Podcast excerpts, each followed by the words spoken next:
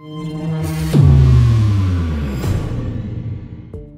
friends, Andy Jenkins with the Warrior Hope podcast brought to you by Crosswinds Foundation for Faith and Culture, where what we do here is endeavor to connect veterans to their next mission. Now, people say, why do you hold the paper up? I hold it up because it makes it easy to see it and remember, we connect veterans to their next mission. Now, the most common obstacles that we face on that are isolation and unresolved hurts, or you could even say, uh, spell it out like this. In fact, I'm going to do this on the sheet right now and say unprocessed pain of the past. So, unresolved hurts, it could be unprocessed pain of the past, could be a common obstacle right there. My, my writing is incredible. I'll, I'll, have to rewrite that in another week or so. Here, here's why it matters.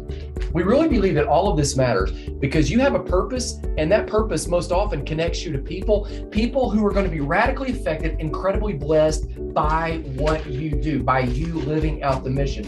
Those people always include, now it's bigger than this, they include your family, they include your friends, they include your fellow service members. In the previous episode, we talked about the new documentary that Eugene Cuevas has been putting together on behalf of Front Porch Media and Crosswinds Foundation for Faith and Culture, and how that is really going to be a groundbreaking, I feel, project. I would encourage you to go back and listen to that. This always, always, always, always affects your family and the people who are closest to you. Now, this week, I want to shift gears a little bit and I'm going to bring you a teaching from the Warrior Hope curriculum. This is the first curriculum that we put together. This is the project that was the result of the Invisible Scars documentary, the result of the Honoring the Code documentary. And when you flip through here in the beginning, early on, we start tackling the ideas of total health. And that includes spiritual health, it includes emotional health, it includes mental health. That first one in chapter three, spiritual health. It really zeroes in on this topic of moral injury, the subject of the Honoring the Code documentary. Put the link in the show notes below. And I really wanted to share it with you. Uh, over the next few weeks, I have some interviews scheduled where we're going to talk about just war. We're going to talk about how should soldiers view the idea of having to pull a gun and take life in the line of duty? How, how should they view themselves and where does that fall on the moral compass? We're going to talk with some people who've dealt with survivor's guilt. We're going to talk with others where their their battle buddies didn't make it uh, from the scene but they did. And how should you deal with that? And in order to go there, I really thought I need to provide you with some information that will really set the stage for those conversations, as well as information where after you hear those stories, you can always come back here and visit. So, in this episode right here, I'm going to share with you the teaching video from lesson number three of Warrior Hope. Uh, also comes in the Warrior Hope Leader Guide. This conversation right now is all about guilt and shame. How do you deal with the official name is moral injury?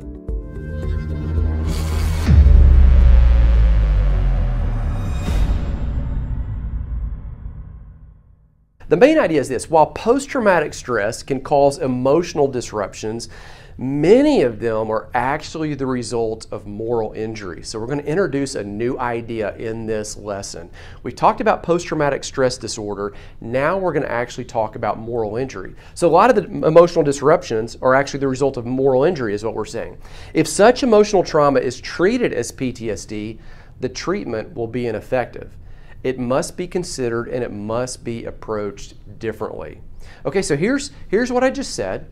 And here's where we're going in this lesson is we have two different issues now that we're dealing with. One is post-traumatic stress disorder. The second is moral injury. These are both wounds on the soul. And one of these we're saying uh, looks like feels like uh, post traumatic stress that we've just defined with the fight or flight, with the hypervigilance and the reavoidance and the re experiencing syndromes. And the, we've talked about that in the previous lesson. This other one is what we're going to refer to as moral injury. And so in this lesson, let me really just let me just kind of lead you in it this way. Uh, Think about signs that you see out on the road. You, you see them when you're driving. You see them when you're uh, when you're jogging. I see them when I'm when I'm riding my bike. You know, where it says, uh, "Please share the road." You know, telling cars to share the road with bikes like me, right? So you, you see signs everywhere. You see them when you go to the restroom. You see them when you're at the supermarket. When you're looking for signs, are not about the signs themselves Signs are always pointing to a greater reality. Signs are always informing us. They're encouraging us to navigate, to look deeper, or to avoid something perhaps. Signs are always pointing to a different reality. The sign is not about the sign itself. So you think about this sign right here that says uh, danger minds. Uh, th- this one's actually quite common in many places around the world. In fact, there's a lot of humanitarian causes that are dealing specifically with this sign. Now, if you were in a field and you came upon this sign, and it's just like you see in the picture right there, you know, on a post with barbed wire, and the sign says danger mines, you've really got three choices when you face that sign. First choice is this you can ignore the sign, you can proceed, and you can hope for the best. Uh, choice number two is you could accept that sign as truth, and, and then you could just walk through that field with caution. Uh, choice number three was you, you could just stop and you could go around the field, you could take another route. And so when I'm teaching this in a group, I always say, hey, what would you do? And people inevitably have different answers based on these three. Uh, nobody says they would ignore the sign. Everybody acknowledges that that one is like, we, we wouldn't do that. We would scratch that one off because we wouldn't just kind of barrel through. But people disagree about number two. They say, well, I might go through the field depending on what was in the field. Like if there was family that was in the field, or if there was someone I was trying to rescue or save, or something I needed to get to that was super important, I, I might go through the field instead of going around the field. But everybody agrees that they would accept that sign in some sense as true that it pointed to a bigger reality beyond the sign that that sign was saying hey there is all kinds of danger all throughout this field and then we would navigate however we chose to navigate. But again we would all agree that that sign is not about the sign itself. The sign is a pointing to a different reality. Now let's just kind of put that on the screen here okay? Because we're about to make a leap and talk about this as how it relates to you and me and what's going on inside the soul. Okay, you don't make the sign the focus of your attention. Any of the signs that you see. We know that these signs aren't about the sign themselves. The sign are always pointing to something greater. And I would say this physical symptoms, they call our attention to look closer. So uh, if you woke up this morning and you rolled over in the sheet and just kind of where your arm was, you saw some blood you know, you'd, you'd kind of go, oh, what, what happened? Um, that sign would call you to look closer. If, if you got up and you felt uh, a little faint, a physical symptom, you felt a little dizzy, you'd probably sit down like that sign would call you to look and go deeper. Uh, one time, my uh, daughter Miriam, she was on a zip line in her backyard and she, she fell and instantly she starts crying. I dusted her off and we went upstairs. I let her take a bath. And after about an hour of just kind of soaking in the bath, she said her arm was not feeling right. Um, so I gave her some Advil to really knock out the swelling. But I took her to the emergency room to get it x rayed and found out she had just a slight fracture.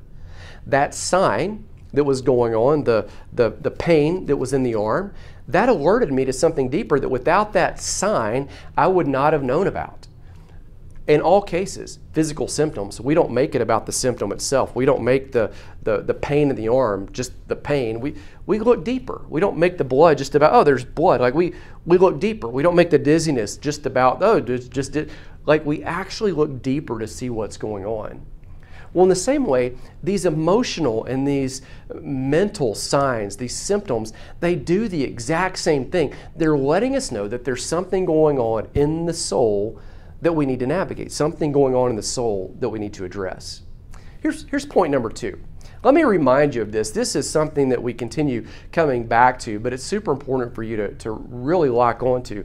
Is when you have some kind of sign that's emotionally or mentally something of distress, something that kind of feels a little bit off, something that feels not healthy, something that feels like maybe not normal, or maybe it's a new normal that you know was not the original normal.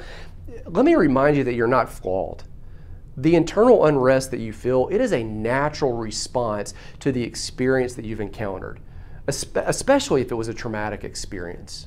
Now, as it relates to moral injury, as it relates to spiritual health, let me show you how that wraps up here. Let's define conscience like we defined post traumatic stress disorder uh, several lessons ago. And let me just go to a source right here that everyone would know. The source is Webster's.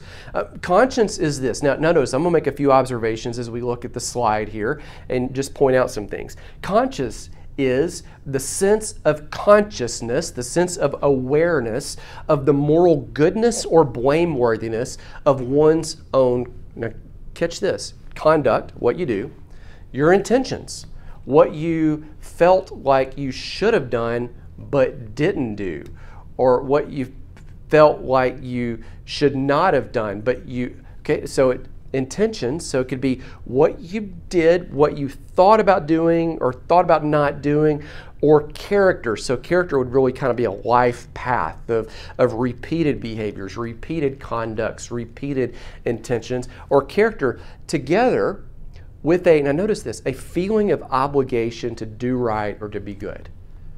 So, the conscience has a propensity to do what's right, to do what's good, to do what's pure, noble, trustworthy, reliable, honorable, with integrity. But, but what's going on here is so often there, there seems to be this, this break in it. There seems to be something that gets kind of shifted and sifted down. You, you, might have seen it presented like this before. If you grew up like I did, you uh, got up watching the real Saturday morning cartoons. Uh, they shifted somewhere when I was in high school, but before then, like they notably had these characters on just about every Saturday on somebody's shoulders, where you'd have the angel and the devil, and they're arguing back and forth, and the cartoon characters looking back and forth, and this one's trying to encourage this behavior, this one's trying to encourage that behavior, and they're kind of topsy turvy about what are they going to do, and there is this real conscience inside of us. And what that definition from Webster's is saying is that the propensity is actually to follow the angel and to do right. Like there is this bent. What, what's interesting is several years ago, decades ago, uh, C.S. Lewis, the writer of the Chronicles of Narnia, he actually studied different human cultures and he said, you know, like there seems to be, like no matter where you go, and no matter who you study and no matter what era the culture's from, there seems to be like this stackpole, this list of certain traits that just seem to be, he actually called it the law of God written on the human heart, where there's just, it was his moral argument, basically, that anywhere you go, killing's wrong. That anywhere you go, stealing's wrong. That, that anywhere you go, regardless of how let me, let me just kind of use this term feminist the culture is, or how patriarchal the culture is, regardless, uh, that men still give up seats for women and children.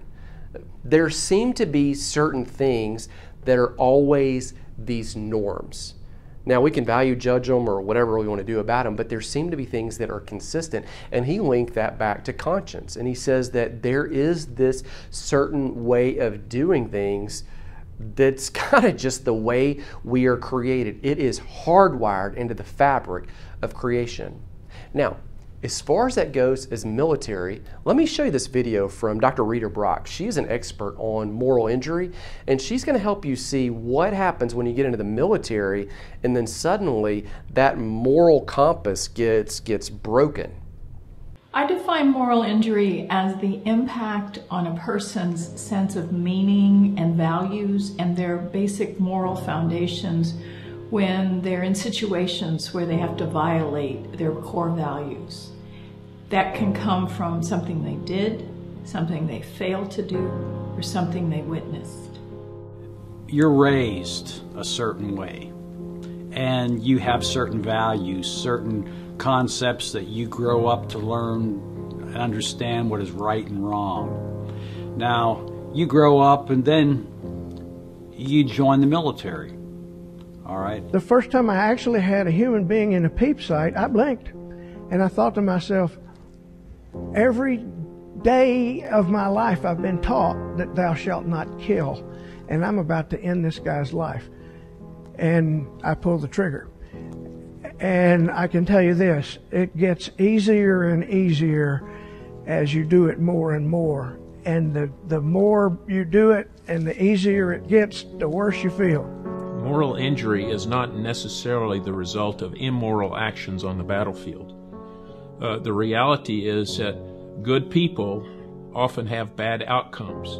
Good people who make good decisions, who make right moral decisions, sometimes uh, experience devastating consequences. When a person is traumatized, um, when events occur, whether they be in a war zone or operations other than war, that begin this process of, of suffering that some people call post traumatic stress, some people call it the moral injury. I think what happens is that they're they are unable to accommodate um, this change in their worldview, and it begins this process of suffering. And and everyone who has suffered knows that there are aspects of suffering that are physical, and there are aspects of it that are anguish, that are um, that are mental. I think there can be a tendency to misunderstand the connection between moral injury and PTSD, often seeing them as the same thing, which they're not. There are a number of connecting points, but they're not the same thing. Only since the end of 2009 that there's been an attempt to, to pull PTSD and moral injury apart and distinguish them because they overlap so intensely a lot of the time. Post traumatic stress disorder is caused by an external event over which the person has no, no control. Moral injury, on the other hand, is an internalized situation.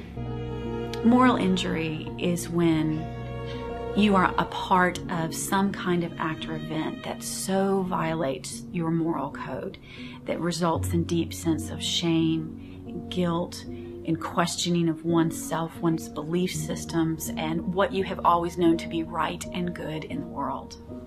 Moral injury hurts the most is because we feel like we've done something wrong. And we don't know how to change that because we can't change the past. We want to ask questions like um, Should we have been there? Um, was it okay that those children got killed? Um, what about those women who were being treated so badly in that culture? Um, was my leadership um, good? Um, were they, you know, you know, did they make mistakes? Did America make mistakes? You know, they want to ask these existential questions and these questions that are very difficult. Feel that they have done such bad things that they cannot be forgiven for it. That if people knew what they did, uh, they would be totally rejected, that nobody can love them, and in fact, that God doesn't love them. Uh, some veterans carry this to the point that they can never forgive themselves. They don't feel like anyone else can forgive them if they were ever to hear the story. Some think that even God can't forgive them. That's a tremendous weight to carry. I simply ask veterans who are experiencing this a simple question. If one of your battle buddies shared with you the exact same experience and said he had that, and said, Could you forgive me? Would you? In every instance, the veteran responds, Of course, I would forgive him. He's my brother. The main approach for moral injury is not a medical doctor with drugs, but rather it's the forgiveness and grace of a moral authority, a loving God, the counseling of clergy and sensitive therapists and the fellowship of a spiritual community, offering hope and help and wrapping their arms around veterans and helping them. Let me highlight something that she was referring to. Dr. Brock, and she's so brilliant and so articulate. Actually, she says this moral injury results when soldiers violate their core moral beliefs. In evaluating their behavior negatively, they feel they can no longer live in a reliable, meaningful world and can no longer be regarded as decent human beings. They may feel this even if what they did was warranted or unavoidable. So, so you think about a situation where you've grown up to, to protect people and you, you shouldn't even fight on the playground, certainly shouldn't kill. And then all of a sudden, because of the call of duty, you must kill And in fact, you, you have to because you're actually protecting lives. You're protecting other people from being killed precisely because you're able to do what violates the moral compass. Or think about people who have survivor's guilt. This would be one area of it because they, they thought they should have been there to save or to handle or to rescue, and then they couldn't, or maybe they even took a shot at it, but they, they were unable to do so. And so now they feel less than human. She continues the consequences of violating one's conscience, even if you had to, even if you were ordered to, even if you were in, in, in an impossible situation that was a no win situation, even if the act was unavoidable or seemed right at the time, those consequences, she says, can be absolutely devastating.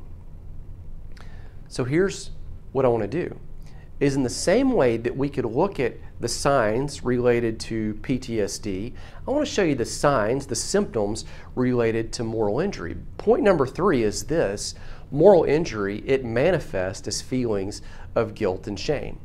Now, let me point out on the screen here PTSD and moral injury, they're similar, but they're actually different. In fact, we, we actually have two different documentaries. Documentary number one, Invisible Scars, is about PTSD. PTSD uh, actually manifests as feelings uh, of, fight or flight response, where, where you're, you're going to face it or you're going you're going to run from it and hide it. And that's because in post traumatic stress disorder, you're reacting largely to an external threat. The threat is out there. It is mortar fire that is out there. It is a person that is threatening you that is out there. It is a traffic accident or a natural disaster or a terrorist act, just going back to our definition, that is out there. Moral injury, and the documentary Honoring the Code covers that one. Moral injury, it manifests as feelings of guilt and shame. And that's because when it's moral injury, it's not something that's out there, it's actually in here. Now, it certainly relates to real world experience and to things that happened out there. But all of a sudden, because of what happened out there, there is something internal that is this unrest. And so, when you see, when you sense the signs, just as we saw the sign of the minefield, when you see the sign that, that says guilt, and you see the sign in your soul that says shame, you might be dealing with moral injury. Now, now notice this on this graphic here. There are common symptoms with both moral injury and PTSD. Uh, with both of them, for sure, you'll, you'll fear anger. I'm just going through the middle of the slide anger, anxiety, depression. These are common symptoms. Uh, insomnia, sleeplessness, nightmares, uh, self medication. Uh, and, and, that could be self medication with alcohol or drugs. That could be self medicating with, with sex, with uh, over exercise, with, with throwing yourself into anything to avoid and to numb out what's really going on. It, it could result in a symptom of, of, of withdrawing. Okay, so, so both of these, they look on the surface very similar, but I want you to notice look, look on the left at moral injury, guilt and shame. Uh, because the conscience, that moral code was violated, is number one. Number two, you feel, as Dr. Brock said, less unworthy, uh, less than human. That is a spiritual and emotional wound. Look on the far right side, uh, PTSD, that's the fight or flight. It's external, hypervigilance. Number two, re experiencing symptoms. Number three, avoidance symptoms. Number four, negative feelings. That's because this one is mental or emotional. Moral injury, the threat is internal. PTSD, the threat is external. Moral injury, spiritual. PTSD, emotional. Now, I want to show you a video clip where you can actually see the interplay of these in real life. When we were shooting the documentary Invisible Scars, um, there was a veteran that we were able to talk with, and he knew that something was not right. He actually went to the VA seeking a diagnosis. Rather than fearing the diagnosis, he actually wanted one because he was desperate to get help. He was dealing with things that you see in the middle of the chart there. He was, he was dealing with anger, anxiety, depression, insomnia, just this overwhelming sense of, of self medicating and withdrawing and lashing out, as he'll say, in anger. But when he went in to receive the diagnosis, they did not diagnose him. He was not diagnosable with post traumatic stress disorder. Here's what we think. As we were making the second film, Honoring the Code, and really begin to learn more and more about moral injury, we actually think that he's dealing with moral injury, not post traumatic stress disorder. So the VA was correct. He did not have PTSD, he had moral injury. Watch this video and see if that makes sense to you. At the VA one day, I was down there in the dentist office, and there happened to be an older man in there that was in Vietnam. Uh, and I had been struggling, and uh, he went to talking about some stuff he had experienced in Vietnam one day. And he, as he was telling about it, he started crying. I started crying with him. And he said, It's just like it was yesterday. And y'all, I don't know, when I left out of there, I was like, Okay, Lord, I, I'm all right. it's okay to cry about this stuff. The stuff happened. It's okay. And you live and you breathe it. It's in your clothes, it's in your body. I've come back off patrol before and tried to brush my teeth or whatever. Actually took a go in there and shower off to get some of the stuff, just get it away. I smoked more cigarettes than I ever thought about, and good gracious, that didn't even cover it up. and uh, you just want to get away from it. Uh, but anyways, make a long story, I'm the one that's changed. It changed me. It changed me. It gave me a different perspective on stuff because I saw some really ugly, ugly things. I'll dis- have discussed it with regular folks. Uh, very s- sensitive. In other words, I sensitize what I said because I've discovered I've got to watch what I say because you got to watch what you put in somebody's mind because they may not get it out. Pseudo guilt stuff or whatever they call it, it's real. And it'll get you sometimes to where you feel like you're nothing and you just want to be somewhere else. Uh, I know back in the past, I've said stuff to my ex wife. I've done stuff, or I may have hollered at the kids, or little stuff that maybe shouldn't make a hill beans. But in my mind, it did because I would think, what would Sergeant Spicer done with this opportunity? What would Sergeant Crockett, what would he have done with this? Or Sergeant Tanner? And you feel like a failure. Ah. And it's sometimes hard, hard to see it. Sometimes people say stuff down to me and they, they don't even know they don't have to. I've already heard enough of it from myself.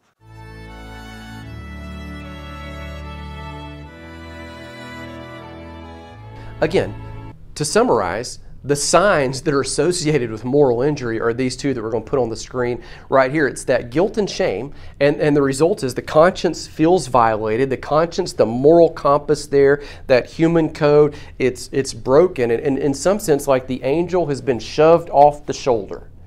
Um, and might have had to have been because of a real world circumstance. It might have actually been completely unavoidable or order, something that had to occur. And there's this sense, there's this feeling of unworthiness. Again, it's spiritual and it's emotional. The guilt and shame, let me break these down for you and show you the difference here. Guilt is based on it's an action. It's it's I did something. Uh, so I pulled the trigger. I uh, did not rescue that person. I could have gone in and I didn't. I you, you, just fill in the blank. I don't want to be too specific because the wounds are unique to all of us. We all have different experience and we all encounter that differently. But guilt is based on an action. If you look in the far right column there, it says described in detail. It's something you do. It, it might be out of character for you, or it might be something that was based solely on the circumstance that you faced. Um, shame has to do not with action, but your identity. It it actually says, I am something. So shame moves even deeper. It's, it's not, I did a bad thing, it is, I am a bad thing. And if you look in that far right column, as we just kind of want to draw that out a little bit more, it, it really gets to not something you do, it gets to who you are. Again, it's different than doing a bad thing. This denotes that you're a bad person, perhaps not even valued uh, as being human. Um, again, here's how it feels. It feels depressed, it feels guilty, uh, worthless, uh, remorse that you can't overcome, a sense of despair, unable to connect with others emotionally because you're carrying around this weight, um, even uh, feeling suicidal. Now, one thing, one story that we continue hearing is uh, from veterans. They can always remember if they had to pull the trigger and kill someone, they can remember that.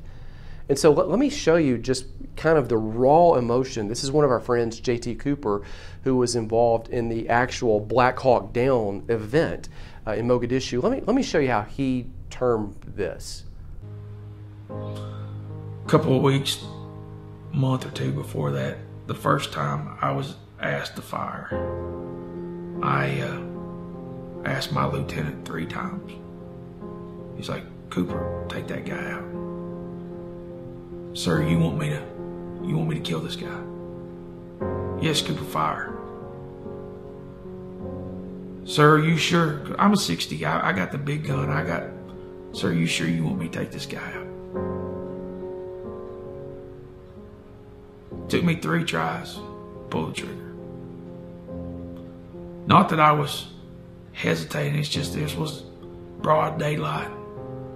This guy's taking pot shots at us from a crowd.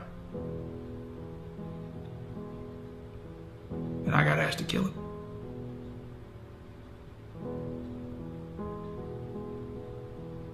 It's not easy. I think that might help you put flesh on the tension that you feel there. Um, there there's another uh, veteran that we spoke with. His name is Kyle Radke. He's an Air Force captain. He, he says this about his experience in war. He says, I started having questions. What was the war for? Did I do any good for this? Could we have done something differently?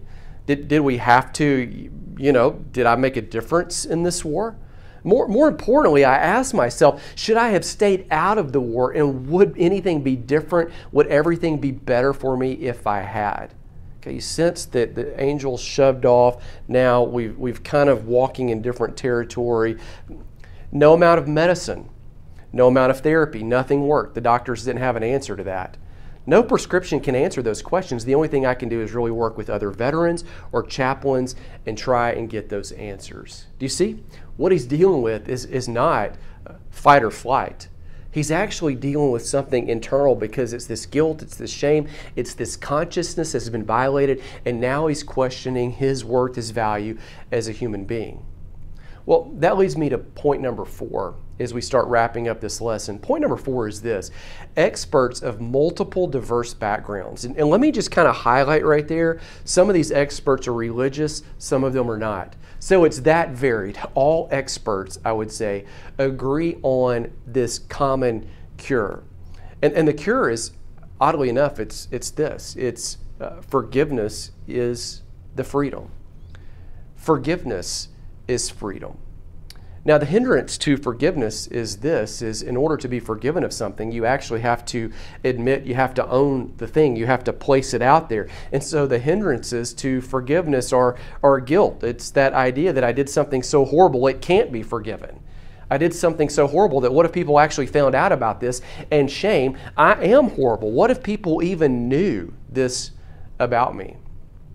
But what we've seen is, is this, and what we've been learning from different experts is this is the forgiveness can come from a pastor, it can come from a priest or a rabbi, it can come from a former coach, it can come from an officer that the veteran served under, can come from a battle buddy that they served with, it can come from someone else that they perceive to be an authority. But it happens when they're able to get that skeleton out of the closet and that person is actually to say, I see what you did and you're released of it. I see who you are and you're more than that. You're better than that. I still see the image of the Creator upon you, and there still is this destiny, this call of greatness for your life. A couple years ago, I was uh, meeting with a friend. I used to meet with him once a week to get coffee. We would put the young kids into bed. He and I'd just meet up at the coffee shop. Like at night, at nine o'clock was really the only time that he and I could connect. And so uh, we would just do that. And I remember one day we sat down and he actually said, Hey, there, there's like something I got to tell you. Like there's something that I did years ago and nobody knows, not even my wife, but like it's been weighing me down and I've got to get it off my chest. Now, you see right there?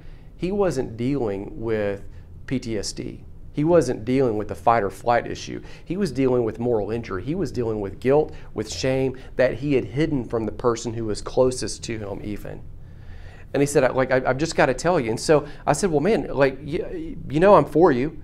Uh, I'd known him for years, been through ups and downs, and you know, man, rocky parts of life. Like, tell, tell me, tell me what's going on. And I remember he sat there and he stuttered his way through it for a moment, and then as he opened up the door and began talking, he got more and more out. And then finally, I just listened and he got it all out. I remember looking him in the eye afterwards, and I remember saying that, that's it. And it wasn't a small thing that he said. But I remember just kind of thinking, like, you've been carrying that around. And I told him, you've been carrying that around for years by yourself and you've not let anybody know that to where you could be released from it. And these were his words. He says, Well, when the skeleton was in the closet, it seemed a lot bigger, it seemed a lot scarier because that, this was his analogy, because that skeleton was like leaning up against the closet door and it seemed like it was just big and it was bold and it was strong. But when I opened the door just now, the skeleton just collapsed and there was no muscle, there was no sinew, there was no tendon, there was no ligament, there was no breath, there was no life. It was just bones clutter on the floor. And when you get to get bones and clutter on the floor, then the process of cleanup can begin. Now, I'll be honest with you, the first time I come from a faith background, the first time that I heard uh, this whole notion that anybody could offer forgiveness, I remember just thinking, like, that doesn't make sense. Like, a coach could forgive? Or like a, a, a, a sergeant could forgive? Like, you might have heard that in Crutchfield's story in the video or just anyone else could forgive. But then I remember the stories from the New Testament where Jesus actually forgave sins. Like one time it happened in Mark chapter 2 where they let the paralytic down through the roof while he's teaching in the crowd and he's there and Jesus says, uh, Son, your sins are forgiven. And the Pharisees were mad. They were furious about it, just as I was like kind of questioning, like, what? Just the coach can forgive sins? And he healed the man in response and said, Which is easier? Rise and walk. So Jesus in that moment forgave sins. But then this interesting thing happens in the upper room after the resurrection. He actually looks at the disciples in the book of John and he says, If you forgive the sins of any, they're forgiven. And in that moment, he actually empowered his people to express grace to each other. In fact, if you look at the end of the New Testament, James says, confess the issues that you have, confess the stuff that you carry to each other so that you may be healed.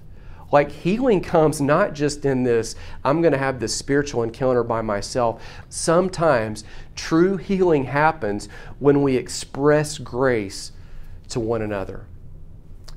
As we close out, watch this video from really an expert on moral injury, Major General James Mukoyama. So there was an incident that occurred in the Mekong Delta when I was a company commander uh, in Vietnam, and we had just overrun an enemy position.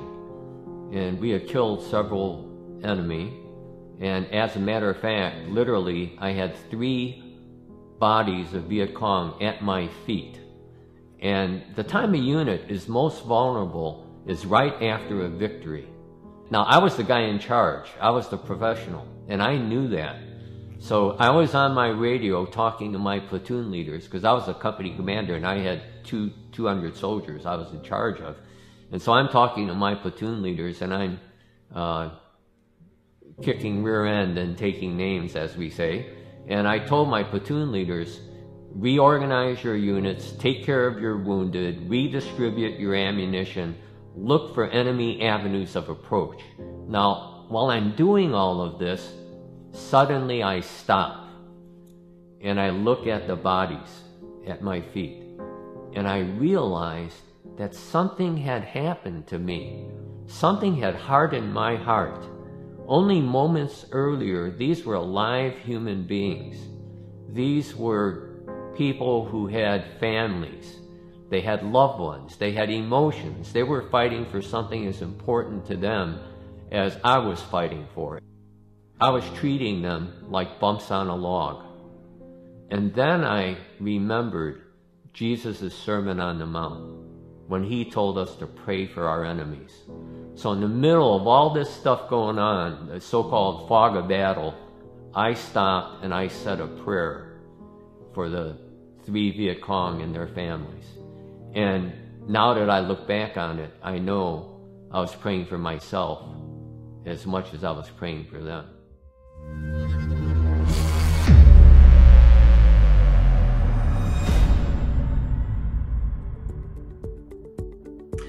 Thank you so much for joining us today. Again, I'm Andy Jenkins with the Warrior Hope podcast, where every week we endeavor to connect veterans to their next mission. The obstacles, the enemies that we're trying to overcome and fight now are isolation and the hurts, the unprocessed pain of the past. And we really feel it's important for you to identify and walk in that next mission because you have a purpose, and that purpose always radically, dramatically affects people, including your family, your friends, and fellow service members. The people who had your six before, whose six you had, now they still have your six, you still have theirs, and you're going to become instrumental in helping each other not only identify, but also walk out that purpose. And a lot of that has to do with the topic of moral injury. Now, I, I, kind of feel odd bringing you three takeaways from a talk that I gave, but but but I'm actually going to do it anyway. Uh, maybe just as a recap. If you're on social media, if you're watching on YouTube, we'd love for you to subscribe. We'd love for you to share this off with someone else and give us your best takeaway on social media. Here's number one moral injury is different than PTSD. And so, moral injury is one issue. PTSD, as we highlighted in this talk, is a different issue. That leads me to point number two you must address the hurt that you want to heal. If it's PTSD, you've got to address it as PTSD. If it's moral injury, you've got to address it as moral injury, which leads you to that topic that we ended with, which was the idea, the notion of forgiveness. Number three, final takeaway is this, and I would love for you to take us up on this.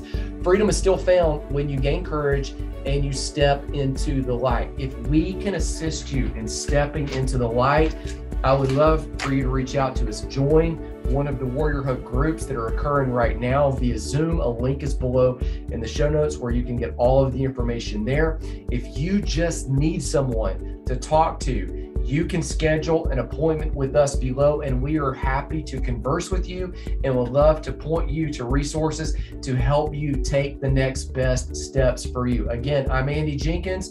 This is the Warrior Hope Podcast. I'm signing off. I'll see you again next week.